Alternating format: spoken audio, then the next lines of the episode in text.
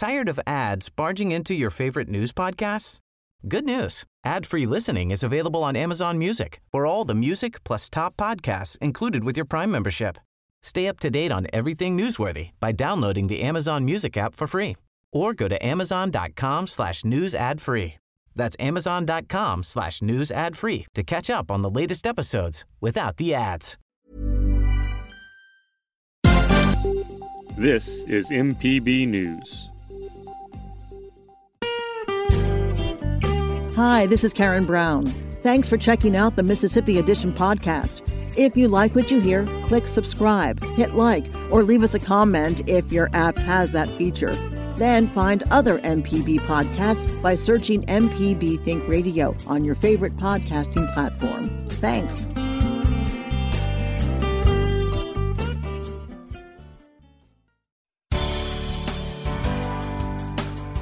Good morning. It's 8:30 on Monday, April 13th. I'm Desiree Frazier in for Karen Brown, and this is Mississippi Edition on MPB Think Radio. On today's show, the governor issues a series of executive orders and a declaration of emergency. Then the Mississippi Sound is still recovering from last spring's opening of the Bonnet Carré Spillway. Now the spillway is open for the third year in a row. We talked to Secretary of State Michael Watson. Plus, how a lack of resources creates challenges for online college classes. This is Mississippi Edition on MPB Think Radio. Governor Tate Reeves has issued a declaration of emergency following the severe weather that passed through the state on Easter Sunday.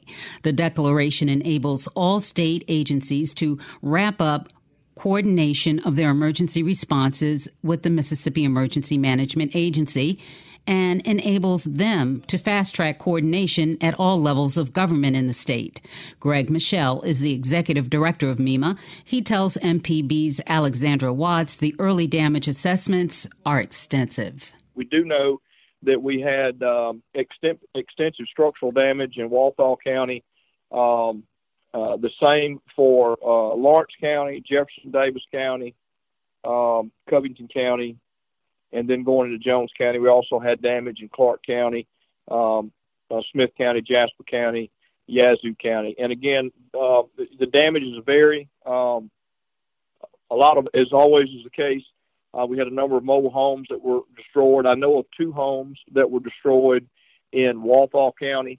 We've had a number of ve- vehicles that were damaged. Um, the city of Laurel had um, a good bit of damage in and around it, uh, both business and residential. And uh, I don't have specifics on uh, Clark and Jasper County, but we can assume, given the severity of these storms, that the damage will be rather extensive there as well. As always is the case, we had a number of trees that were down. Uh, we'd seen pictures of some of the storm chasers with some uh, trees that were damaged, uh, excuse me, that were down over Highway 59. We know for sure, and uh, we know that there was a lot of tree cutting that was going on when we talked earlier today in Walthall County, trying to get access to some residential areas where people were still trapped in homes. So uh, we do know that we're going to have uh, multiple injuries spread out across these counties. We certainly hope that we won't have any more fatalities, but we don't know that right now. Um, can you kind of speak about how COVID 19 might have impacted um, people getting prepared or even sheltering, um, how that kind of impacts the weather that's happening right now? Yeah, so, uh, you know, we've been talking about uh, at the governor's uh, COVID press conferences this week, we've been talking also about this weather. We, uh, we knew this weather was coming in. We've been tracking it for about seven to 10 days um, and, and trying to prepare as best we can some of the things that we did is uh, we had a meeting with all the county EMAs uh, later this week, and on Friday we actually pushed some additional supplies out to them to help them uh, have some stuff available like hand sanitizer, gloves, and masks should they have to open up shelters. Uh, we do hope that the shelter-in-place order, um, as well as um, we do know that religious organizations in general were very supportive of the shelter in place and not uh, congregating like they normally would on Easter Sunday, as sad as that was. Uh, but we certainly uh, hope that that led to fewer people being out and about when these storms uh, hit. So the effects beyond that, of course, how you would occupy a shelter, um, social distancing certainly had to continue to be uh, enforced as best you can in a, in a sheltering situation. But uh, life safety, as always, must be paramount to that. So shelters were open uh, even in the face of the COVID uh, danger. I would make a plea to everyone to please stay out of these areas while the first emergency responders continue to work through the night and through the coming days next week and allow these individuals to work. And let's respect uh, the individuals been been affected by these storms. And uh, as always the case, uh, you know, we do still have a shelter in place order uh, in place. We need to make sure that people are uh, adhering to that uh, as we, you know, are distracted. We can't be distracted for our COVID response uh, either, even in misty storms. Greg Michel is the executive director of the Mississippi Emergency Management Agency. MEMA's initial initial report issues this morning confirms 11 weather related deaths in six counties. An estimated 72,000 are without power, and at least 100 people are currently displaced. More information is available at www.msema.org. The governor has also issued a series of executive orders related to the state's COVID 19 response. He announced these new measures at a press conference on Friday. We are suspending both political parties' nominating conventions in Mississippi this year. We were asked to do so by both political parties. We are also suspending the requirement that businesses hold in person shareholder meetings. Those are not necessary at this time. I also want to mention some additional measures that we are taking to prepare for the potential surge of COVID 19 patients in our healthcare system. We know that the experts are taking the lead here, so I've taken a few additional actions to help support them. At the request of the Mississippi Forestry Commission, we've issued a proclamation prohibiting any outdoor burning in the state of Mississippi. They told us that we've got some dry conditions and a recent increase in wildfires. That has diverted EMS professionals from the COVID 19 response. That burn ban is in effect now. I've also just put an executive order behind the Mississippi Department of Health guidelines on elective surgeries in order to prevent the unnecessary use of PPP and healthcare resources in these critical days ahead of us. Those guidelines by the Department of Health have been out there for a while. I think most providers have followed them but there are always some who refuse until it is mandatory. For the next few weeks, as we hit the critical point when our healthcare system may be the most stressed, now is the time to give that the force of law. I've also signed an executive order which says that our healthcare workers and our facilities cannot be sued for genuinely trying to help a patient during this critical time, as all of these doctors and nurses work to adjust to unprecedented times and what might be an unprecedented surge, an unprecedented crisis for our system. In total, the governor has issued six new executive orders this month, beginning with the shelter in place order on April 1st. Additionally, Governor Reeves rescheduled the special election for House seat 87 vacated when Representative Billy Andrews resigned. That election is now scheduled for November 3rd. The coronavirus pandemic is having profound impacts on elections both nationally and locally. Secretary of State Michael Watson says his office is working with circuit clerks across the state to complete postponed elections and secure November's general election. We actually haven't uh, finished our primaries. We we had to delay the Republican runoff in the, the second congressional district to June 23rd, and I could possibly, you know, uh, see that going back even further the key point is here, uh, after seeing you know what, what's going on around the country and other states and how they've handled it, is assembling our crew, uh, our team that puts you know obviously Mississippi is a bottom up state, so I've actually uh, interacted with our circuit clerks and our elections commissioners. I talked to the governor's staff this morning. Uh, we've been working on a plan here for the last few weeks. of what exactly does it look like for Mississippi? How do we make sure that our, our citizens here and registered voters feel safe to participate and encouraged to participate in our election. So we are assembling our plan and, and we'll have one put together. Hopefully, this will be in our rearview mirror by then, but if it's not, we'll be ready to go. And uh, are there any considerations? I know there are two seats that are up for special election in the House. Um, what is what's the status of those going forward? That's right, 87 and 88, those two districts. Uh, 88 was actually set for April 21st, I believe, and we moved it back uh, to the June 23rd date as well. And then 87 had not been set yet, so we we put it off into August, August the 3rd. So both of those have been moved, as well as uh, Humphreys County, the tax collector up there. It was set to go forward here in April as well, but we've moved it back, and uh, that's going to be postponed too. So we also had some cities, uh, I know Natchez and Grenada, and uh, I believe a couple others that had special charters, and they had elections this year and they were able to post on those as well. So we're taking all precautions absolutely uh, is needed during this time uh, to make sure that Mississippians again they feel safe and they want to vote. We want to make sure that that every Mississippian that's registered gets a chance to vote and, and, and do so feeling safe and.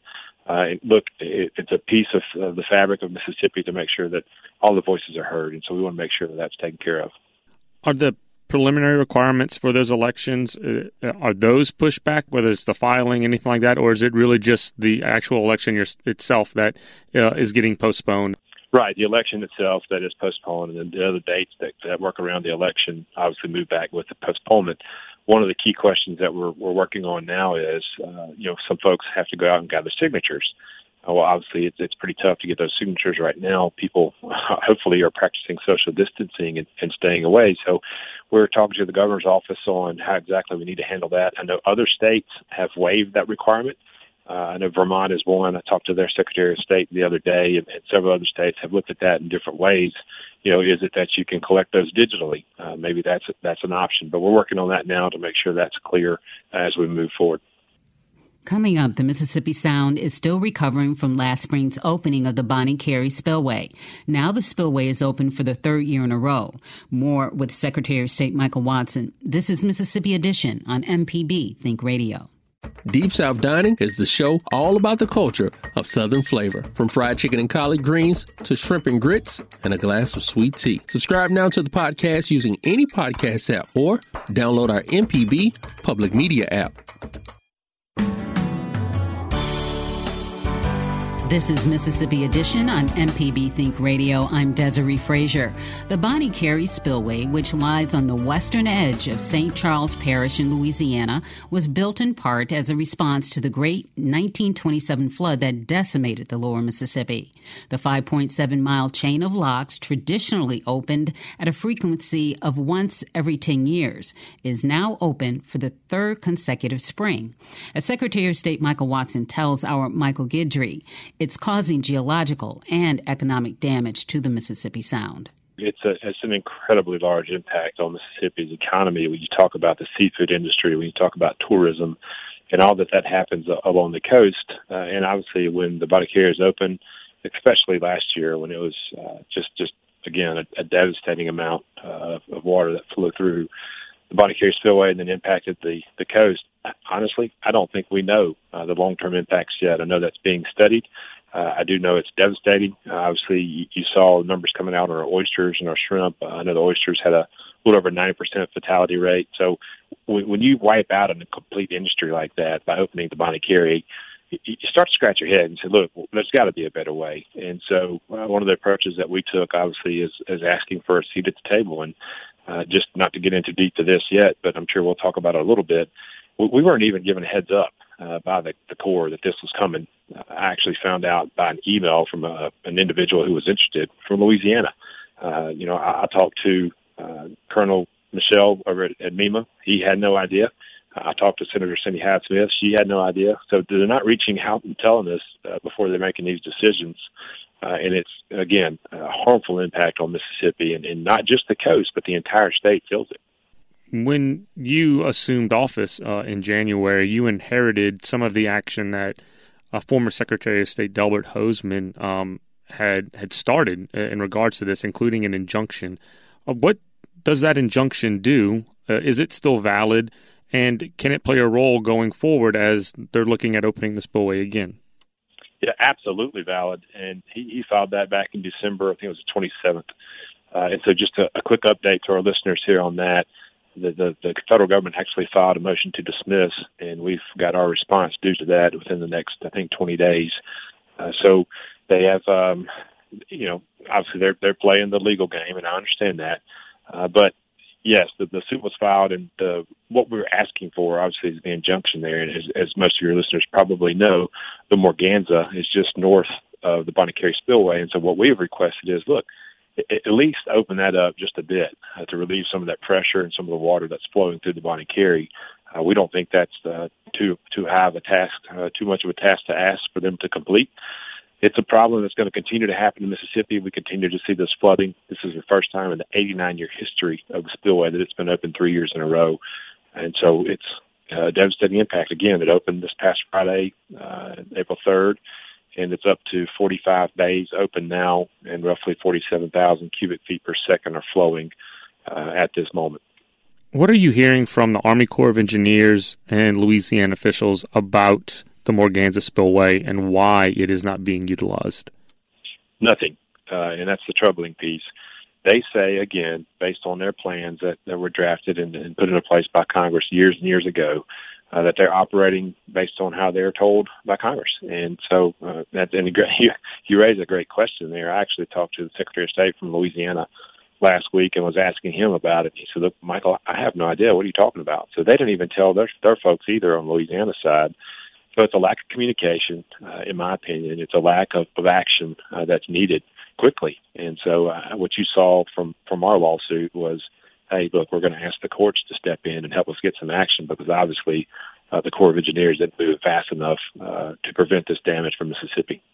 If you had your druthers, um, what would a solution going forward look like? That's a great question and, and multifaceted approach, to be quite honest with you. And I know Congress has appropriated funds for dredging along the, the southern piece of the Mississippi River. Uh, you may recall um, I'm not sure if you heard or not. There's an interview the other day with Austin Golding from Golding Barge, and what he was talking about is, yeah, that's going to be helpful, the dredging in, in the southern piece of the river, but we've got to have dredging across the up the entire river because with these more flooding events, you're you're seeing more sediment come in, uh, so you're seeing the riverbed raise, which obviously pushes water out of the, the river banks and over the edge and the flooding. So we've got a, a lawsuit with some 16 section land that's been flooded in southwest Mississippi uh, against the Corps, as well as this one with the Bonnet Carré spillway. So there's going to have to be a, a focused effort on dredging. Uh, there's going to have to be a focused effort on a different plan. How do you relieve some of this pressure from the Bonnet Carré? We believe it's uh, through the Morganza. Uh, so, you know, Louisiana is going to have to have a seat at that table because that's going to have an impact on them and the Atchafalaya. Uh, some of the things that we've heard from folks over there is they said, look, that the Atchafalaya is already flooded. So if you open the Morganza, you'd make that even worse. So it's an approach that the Corps is going to have to take a, a, a large uh, look, take a step back, a 30,000 foot. We've got to have a different plan because what's working now is going to devastate, and it's not working for for purposes of Mississippians. Uh, so we've got to we've got to go back to the drawing board and make a new plan. Does the amount of flooding we're seeing in the lower Mississippi that's that's causing all this? I mean, is is that a topic that the Corps is looking at uh, big picture? Um, is it is it a climate issue? Is it um, is it environment? I mean, a greater environmental issue?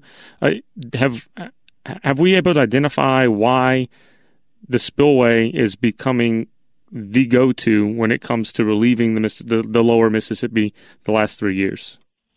You know, I hope they're looking at that. Obviously, again, the sediment is one of the big pieces that we're going to have to study, uh, and I hope that they're already studying. Uh, one of the other things we've we've asked for in our lawsuit is another environmental impact study, and they'll tell you they've done several of them, but what's missing in those is an environmental impact study on the Gulf Coast and our, our coastal waters Mississippi Sound. If you look at it, obviously about 41% of uh, of the United States is drained down through the Mississippi River, so it's going to continue to see uh, a larger flow uh, as as we move on. And again, with those larger flows and more sediment, it's it's increasing uh, the riverbed, which forces the waters to go up and over the edges. So I think it's a dredging piece. I think it's an environmental impact study. I look, do we need to change some of the way we're, we're handling this. Uh, it, it's a it's a multifaceted approach that they're going to have to take uh, to make sure the Mississippians are protected. Secretary of State Michael Watson, thank you so much. You got it, my friend. Have a good day. Coming up, how a lack of resources creates challenges for online college classes. This is Mississippi Edition on MPB Think Radio. On Southern Remedy Healthy and Fit, you get information about foods you should eat to stay in good health and tips on how to stay active. I'm Dr. Josie Bidwell, host of Southern Remedy Healthy and Fit, and Associate Professor of Preventive Medicine at the University of Mississippi Medical Center. Listen to the show every Monday at 11 or subscribe to the podcast by searching for Southern Remedy with your preferred podcasting app.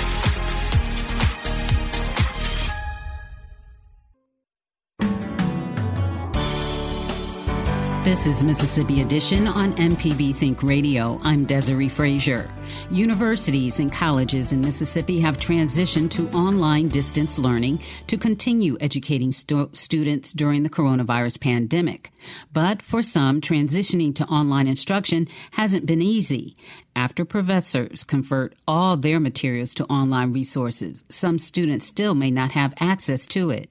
Sade Turnipseed, assistant professor at Mississippi Valley State University, tells MPB's Kobe Vance half of her students don't have internet access. But I think our biggest challenge um, here in the Delta is the fact that so many of our students are, half in fact, of my students have not been able to log on to the the Canvas environment, which is the virtual environment. Um, whether it's because they don't have a computer that's uh, capable of having internet on it, or they don't have internet access, or their telephones don't have the full capacity to be able, you know, to download and to stream and or to be able to see all of what may be going on on that virtual environment. And so it is to some extent really compromising their ability to fully appreciate what, what um, what's being offered through that platform. And now the traditional avenues where those students might have actually gotten internet access, are those closed now because of the virus outbreak? I think the um, library, our local library, does still have um, has made available their internet to people who come to the parking lot. You know, it's open. I think the same is true with many hotels and and parking lots and restaurants. If you just pull up in their hotels or in their parking lot spaces, you will be able to, you know, tap into their internet. But again, I think it's something pretty peculiar about the Delta or just any place where um, poverty is uh, prevalent. Uh, they may not have access to, you know, drive and sit comfortably in these parking lots, or they may not have a personal computer. Um, so, yeah, the limitations are there. It's real. Sade Turnipseed is an assistant professor at Mississippi Valley State. Andy Harper is an instructional assistant professor at the University of Mississippi. He says the challenges for professors is figuring out how to transition their classes to an online platform. He also believes a health compromise is essential when determining how to issue grades. You know, the, the, the biggest challenge is everyone deciding individually as an instructor what things can I get done online, what things can I not get on done online, and then what kind of changes can I make. And for the most part, you know, everyone kind of approached it with, I think, a great spirit. I mean, I, I think one of the takeaways from all of this has been, yes, we've had the transition very quickly, and yes, some things are falling through the cracks. You know, but for the most part, um, I think that we're we're going to be able to get through this semester and give the students what it is that they need. Uh, is there any other concerns about like as far as grading goes, like um, changing the way y'all are grading assignments and then going into finals as well? So the bottom line is because you know this is this is this is a nationwide kind of institutional conversations. Do we do we stick with traditional grades? And you know, on one hand, you know, you you don't want to evaluate. It's, it's unfair to evaluate students in the same way, given that we're teaching the pedagogically it's so much different, right? But on the other hand, there are some students who need those grades. If we're going to be very practical, if a student is trying to pull up a GPA or if they need some help in a certain area, you know, if they had a chance to make a 4.0 this semester and it would have helped them, you hate to take that away from them. You hate to take that opportunity away, just like you hate to punish somebody who's going through a difficult time as well. So the compromise, I think, was the right one. Students will have the power to decide at the end of the semester if they want to accept the grade that was given to them or if they're not happy, if it, if it is going to harm their GPA, then they can just take the pass, which gives them credit for the class they need to graduate, but doesn't impact their GPA one way or the other. Which I think is which I think is the right compromise. Andy Harper is an instructional assistant professor at the University of Mississippi.